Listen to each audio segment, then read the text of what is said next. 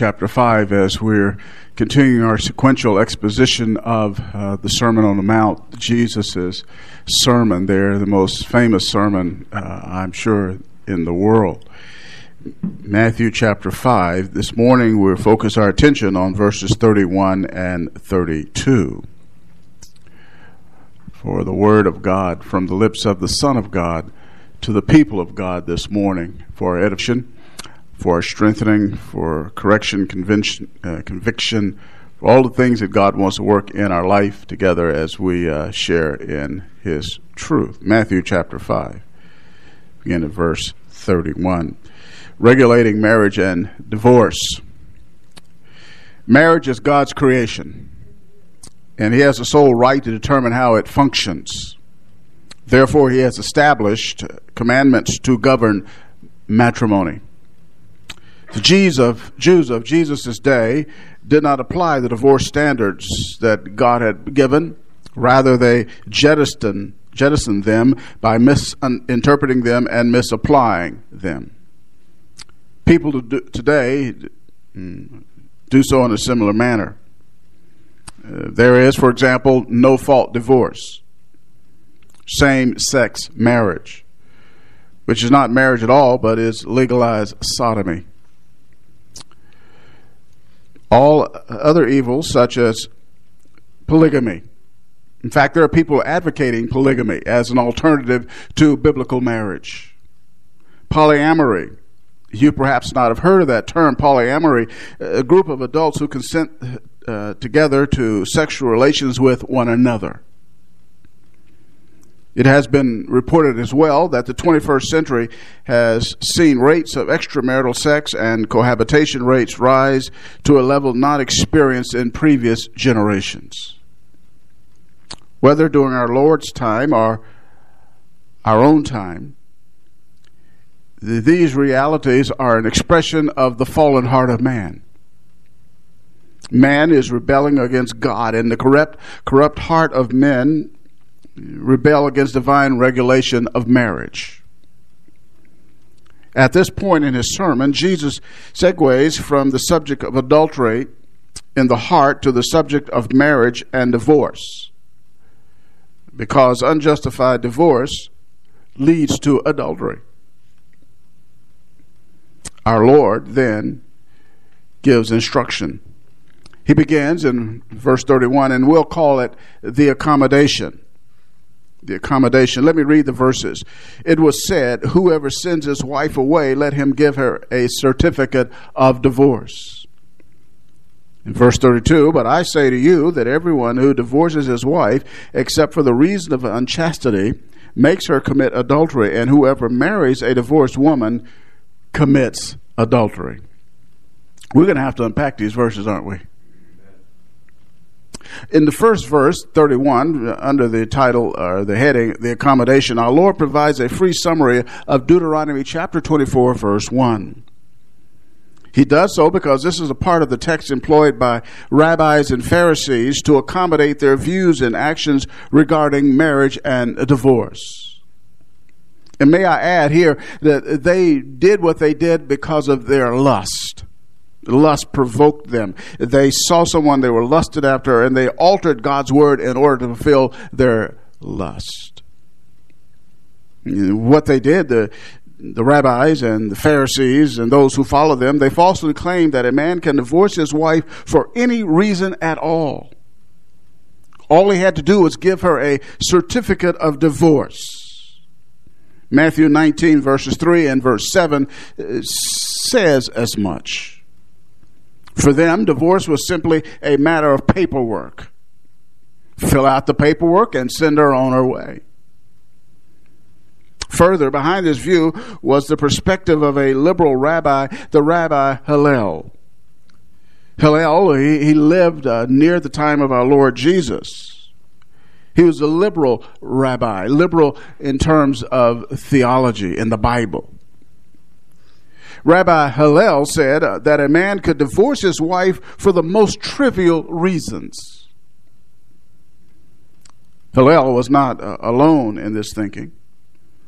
The Mishnah a collection of oral tradition regarding Jewish law, provided a litany of tri- trivial reasons for which a marriage could be dissolved.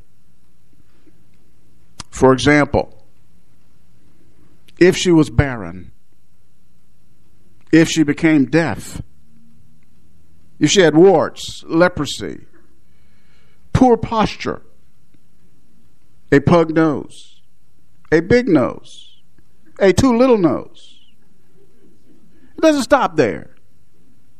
An overbite. Well, she has an underbite. She's bow legged. And this is a funny one. She's ambidextrous.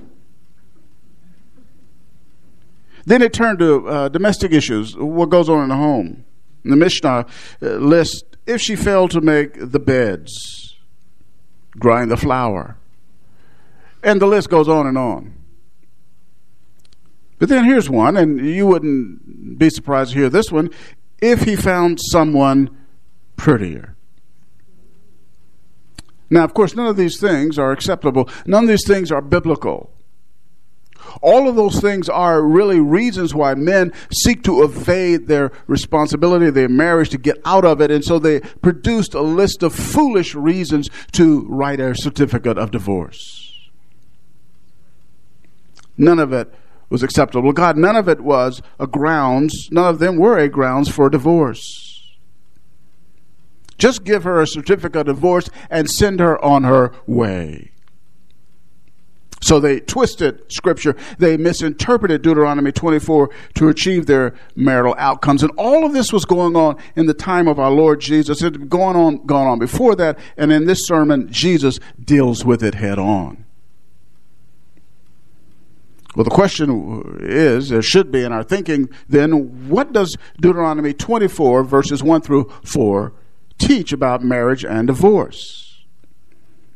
Since uh, we've already indicated that what they did was twist that passage of scripture, they misapplied that passage of scripture, we need to know then what is the right interpretation of that text. And since we need to know that, let's look at it. Deuteronomy chapter 24. And see what the Lord intended and why this is here. Why Moses penned these words in um, Pentateuch and Deuteronomy, this last book of the Pentateuch, the five books of the law, the Torah. Writing under the inspiration, direction of the Holy Spirit. This is not his thinking, this was what God wanted. Deuteronomy 24, 1 through 4. Those are the verses that we'll look at, and we'll just take a little out of each of those verses or, uh, and, and apply them.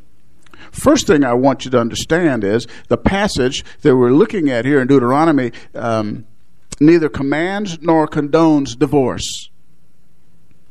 Rather, it regulates an existing practice among the Jews.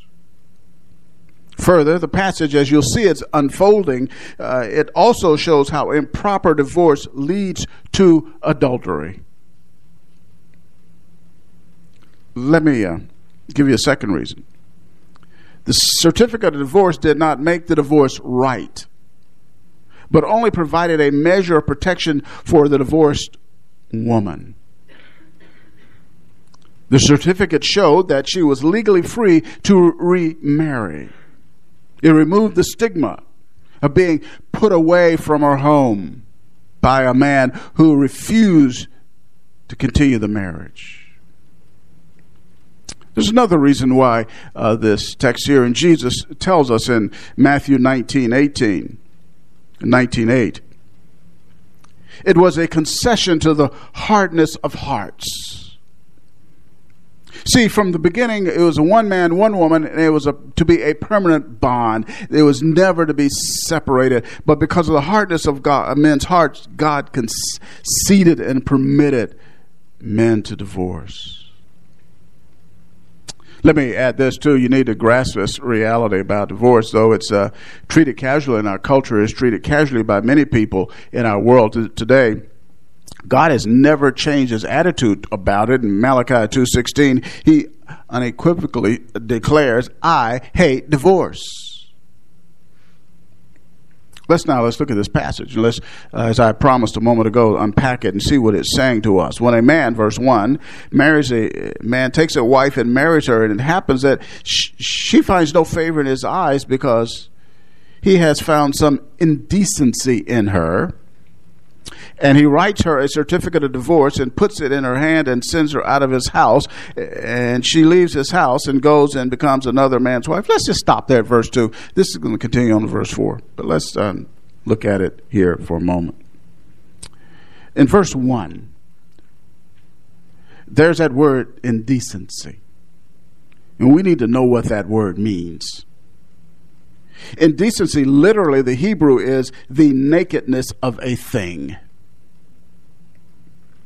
And the same Hebrew word is rendered in a different form, of course, because of the sentence and the way it's used, in Deuteronomy chapter 23, verse 14. Just look there for a brief moment and we'll see how that same Hebrew word is used in Deuteronomy 23 and verse 14. It says there, since the Lord your God walks in the midst of your camp to deliver you and to defeat your enemies before you, therefore your camp must be holy, and he must not see anything indecent among you, or he will turn away from you. See, there's the word indecent. You see it? Now, what is he talking about here in verse 14? I want you to what is he talking about in terms of indecency? Back in verse 13, just a verse above it. Look what it says. And you shall have a spade among your tools, and it shall be when you sit down outside, you shall dig with it and shall turn to cover up your excrement. Ah, now you know. The excrement was the indecent thing. The context then is covering ex- excrement. In Israel's camps during the their days in the wilderness, it was a matter of purity. God's in the camp, and He wanted there to be an expression of purity in them. It was also a matter of privacy and intimacy. Now, as we go back to uh, verse 1 of Deuteronomy 24, that word indecency, there is an issue of that which is private and that which is impure. The word indecency was an euphemism for the sexual organs, the improper uncovering of the private parts. The word you recall means the nakedness of a thing. Eugene Merrill tells us to uncover the private parts is shameful and improper behavior unbecoming to a woman and an embarrassment to her husband. Though this occurred, the behavior stops short of adultery. We conclude it doesn't include adultery because the penalty in the Old Testament for adultery was death. Deuteronomy 22 22 and Leviticus chapter 20, verse 10. And when she did that, that was the case, that indecency was there. You could write her a certificate of divorce and put it in her hands. Now, the certificate of divorce, literally, it means a writing of cutting off. She was cut off and sent away. He placed her in a hand, and she had to be removed from the premises. It was a symbolic witness to the to um, the fact that there was a dissolution of the relationship. She was driven from the family and from her home. And there was economic loss that came to the woman. She had this certificate. Mentioned earlier, it um, with that certificate in her hand, it demonstrated that she was legally divorced and free to remarry. So she leaves his house. I read it a moment ago, verse 2, and becomes another man's wife. But look what happens, verse 3. And if the latter husband turns against her, and writes her a certificate of divorce and puts it in her hand and sends her out of the house, or if the latter husband dies who took her to be his wife, verse 4, then her former husband who sent her away is not allowed to take her again to be his wife since she has been defiled. Let's stop there. The second husband divorces her or dies. The original husband cannot take her back. She was defiled. Why? Because she was disqualified because the adultery that occurred because of the second marriage. God disallowed it. He couldn't have her back. Adultery, you see, would be multiplied. But this is what the rabbis taught. God found that thing an abomination. For that is an abomination before the Lord, and you shall not bring sin on the land which the Lord your God gives you as an inheritance. All of this, you notice, no command of divorce is regulating the practice thereof. And God had placed restrictions. Let me give you a couple of applications. It is important to keep several things in mind when handling God's Word. First, a wrong interpretation of the word will uh, inevitably lead to wrong practice.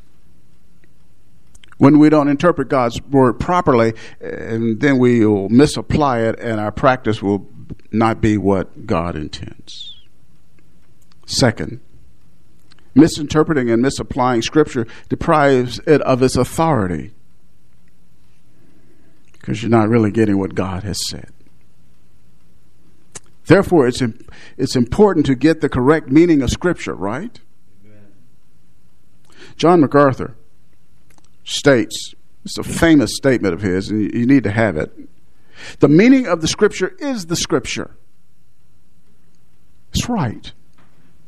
The meaning of the Scripture is the Scripture. You see what he means by that. If you don't have the meaning of the Scripture, you don't have what God has really said. If you have the wrong interpretation, if you wrongly apply uh, apply it, then you're off base. If you don't really know what God has said about that, because you misinterpreted, you do not know what God has said. The rabbis and Pharisees did not have the scripture, but they twisted the scripture. They twisted its true intent. They did it to accommodate their sinfulness, their sinful lifestyle. And Deuteronomy 24 is to regulate how divorce was to be done. And they were saying, no, what it means is you can just divorce her for whatever reason you want. Remember that commercial? That went something like this for 29 39 $59. Chuck that turkey, unload that turkey, divorce that turkey. That's the mindset these people had. It's an ungodly mindset. Go back with me, if you will, to uh, Matthew.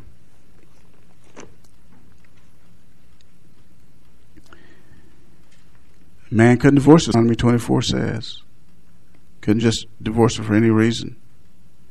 God permitted a case of uh, a case of um, a nakedness of the thing.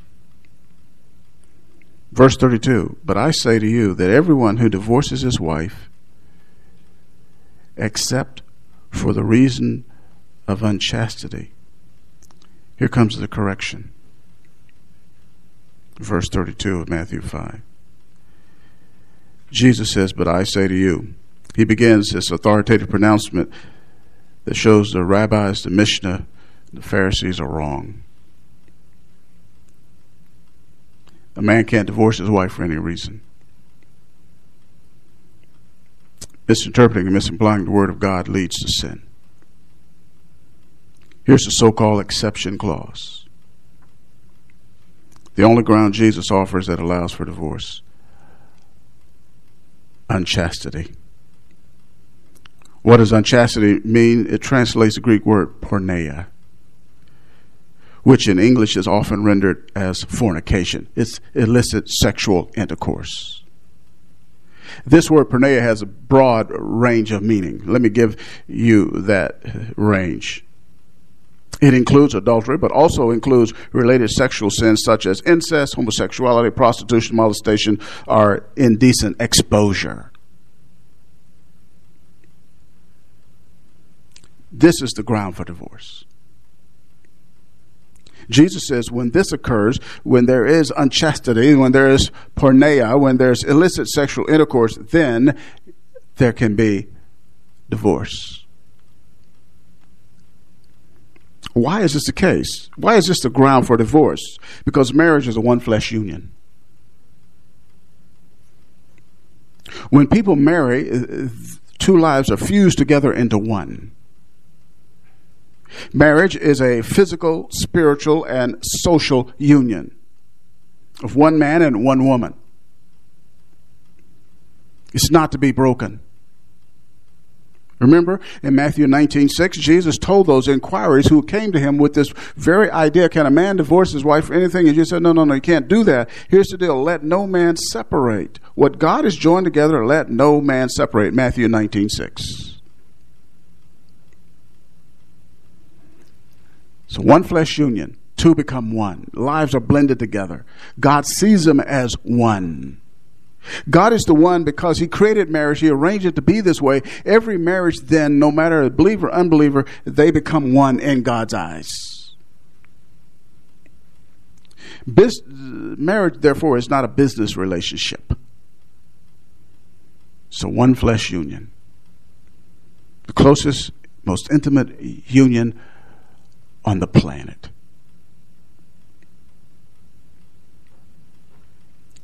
Now, infidelity or unchastity, illicit sexual intercourse, is the one condition, uh, the one exception that is allowed by God, and Jesus pronounced it here, because it does not cause adultery.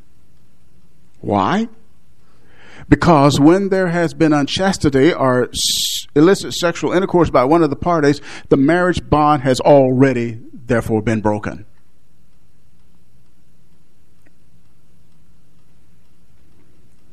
But do not think that this condition signals that God is eager for divorce to occur.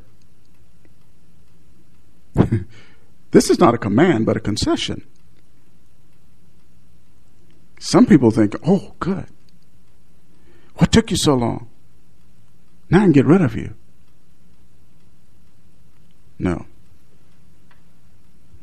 It's not a command, it's a concession. What God would prefer is that there is forgiveness and the, the marriage stays intact. Divorce is the legal acknowledgement that a permanent union had already been ruptured. God's ideal was there to be one man, one woman forever, right? But we live in a world that is corrupted by sin, the fall, right? And the, the man's corruption, the fall, affects the most intimate of relationships. And that includes marriage. Hmm. Now look at the, this verse, verse 32. If a man divorces his wife um, and is not for unchastity, notice the text it says, makes her commit adultery. Whoa. We need to understand what that means, don't we?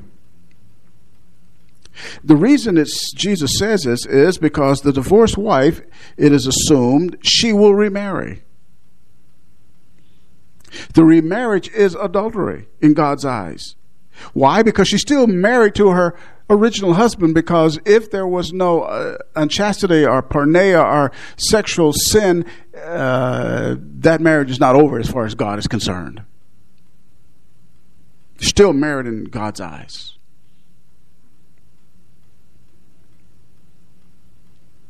That's what it says makes her commit adultery. She will remarry.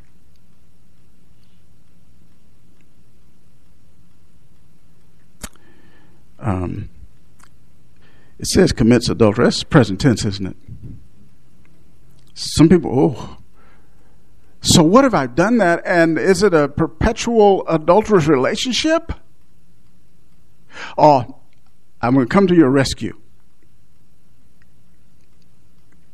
Though it's in our English Bible as present tense, which it is in the Greek, but it is not a particular present tense. It is not a continuous one. It is what the, the Greeks call, the Greek grammarians call a gnomic presence. What that means, present, what that means is it's an abiding principle. Anytime there is a sin marriage, initially, perpetually is adulterous. You follow me?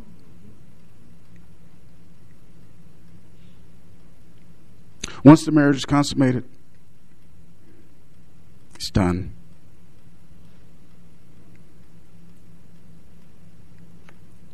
Boy, let me tell you something. Sin complicates things, doesn't it?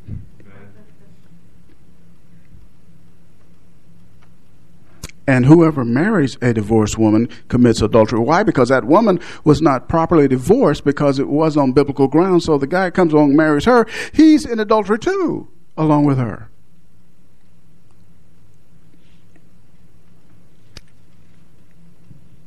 If there aren't biblical grounds.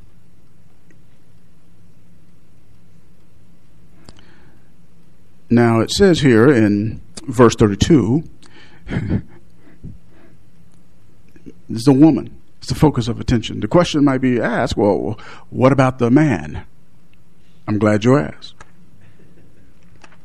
Go with me to Mark 10.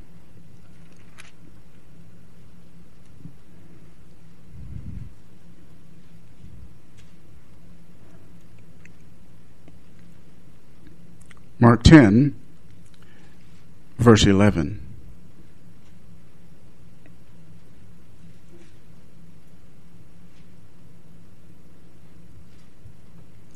Here's stark terms Jesus puts it.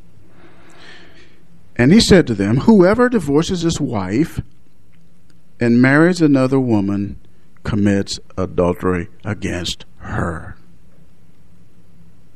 Hmm. So there it is. So a uh, ceremony, whether it's before a preacher, a JP, or some private citizen, go to Las Vegas, whatever you do.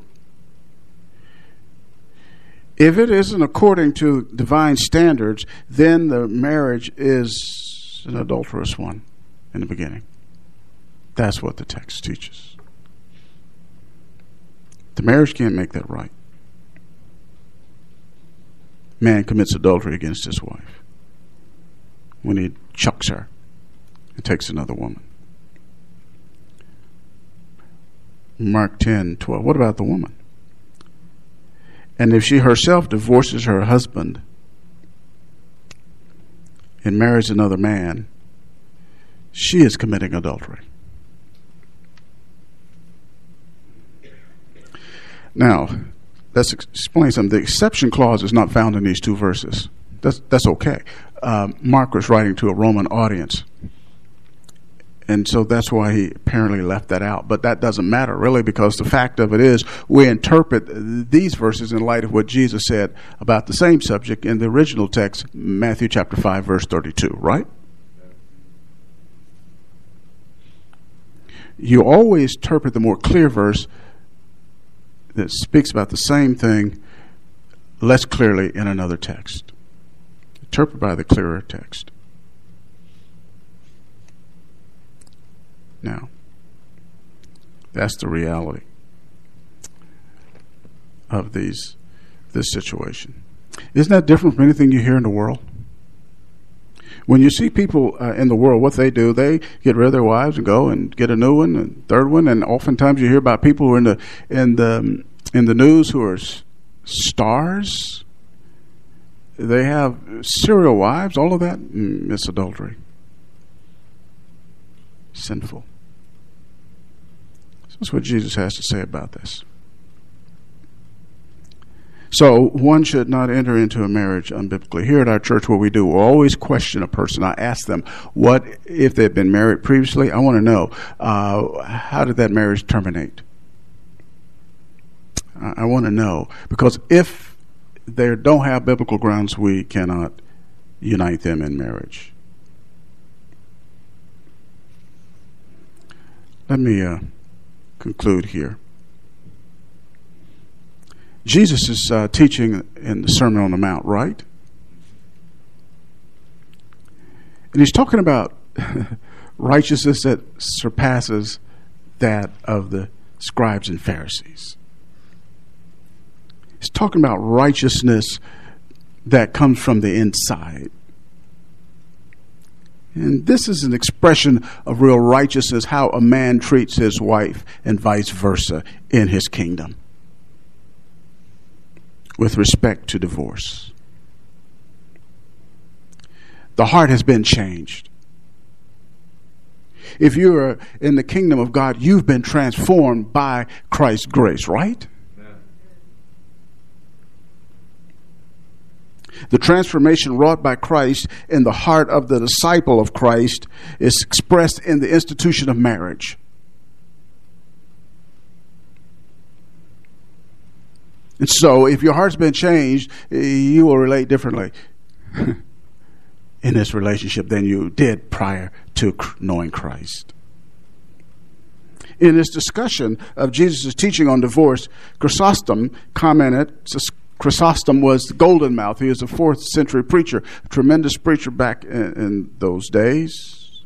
He said this quote, For he that is meek and a peacemaker and poor in spirit and merciful, how shall he cast out his wife? He that is used to reconcile others, how shall he be at variance with her that is his own? End of quote. Well, what happens if you you fail? you need some good news, don't you? I'll tell you what happens when you fail. Whenever you commit a sin, what do you do? Confess. Right, and repent. Yes, you confess your sin. And what does God do? Yes. Divorce is not the unpardonable sin. Thank God. So, what a person does is when they recognize, whoa, this was wrong. This violated God's will. This violated His standard. What, what, what does one do? You recognize it, confess it before God. This was wrong. This was sinful, and ask for forgiveness. And then I'm going to tell you something God can bless your life thereafter, can't He? But that's the standard. Secondly, person who's a Christian, you want to meet the standard, don't you? You want to live a righteous life.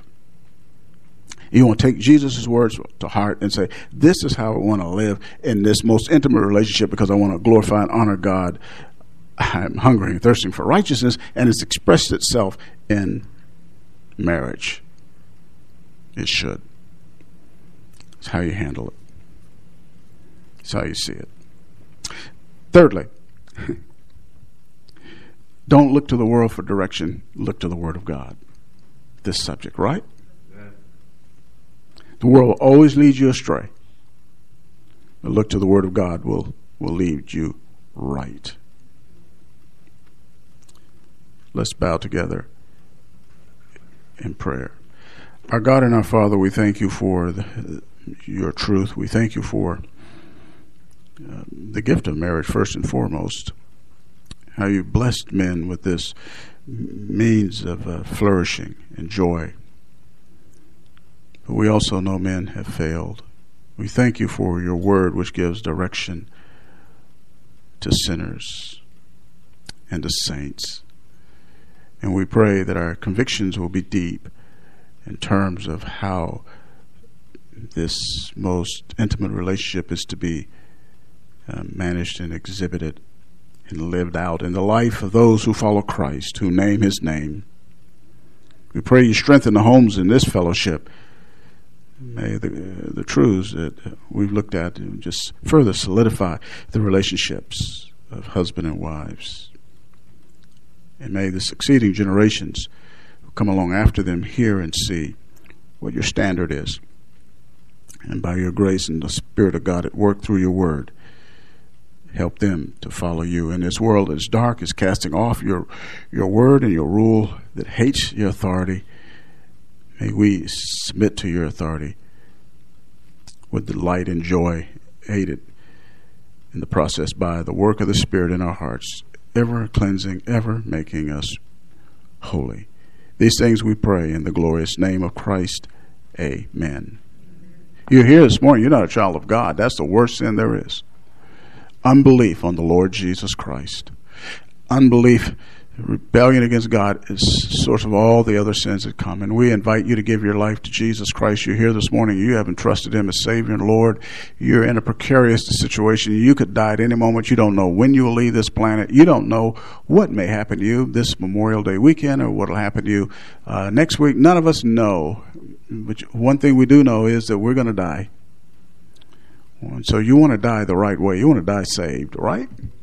You want to die knowing Christ. So if you don't know Christ, you need to come to know Him. And we're going to give you the opportunity to respond to the gospel, the gospel, the good news, the best news ever announced in the world. Jesus Christ died for sinners. He bore their sin.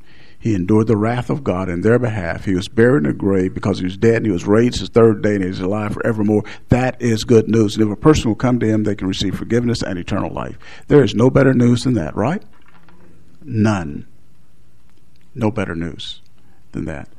That's the gospel, good news, glad tidings.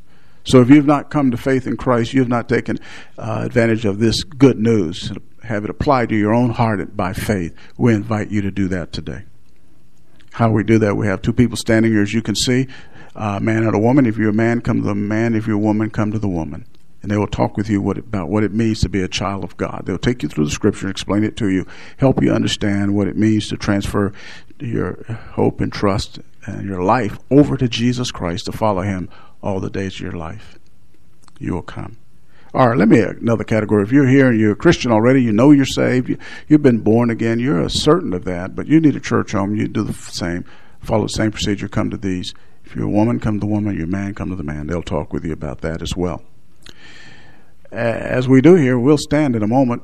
And while we're standing, I'm going to pray a brief prayer of dismissal. After that has been uttered, our members will be dismissed, and but you can come. You want Christ. You want to be saved. You want to know how to be a Christian. You come. You just come down here to that man or that woman, depending on your gender and they'll help you. Or you want to join this church, same thing, just come. Wow, the members are doing whatever they're doing in here and out there. You just make your way down. You have a mission. You come into them. You come. Let's stand together, please.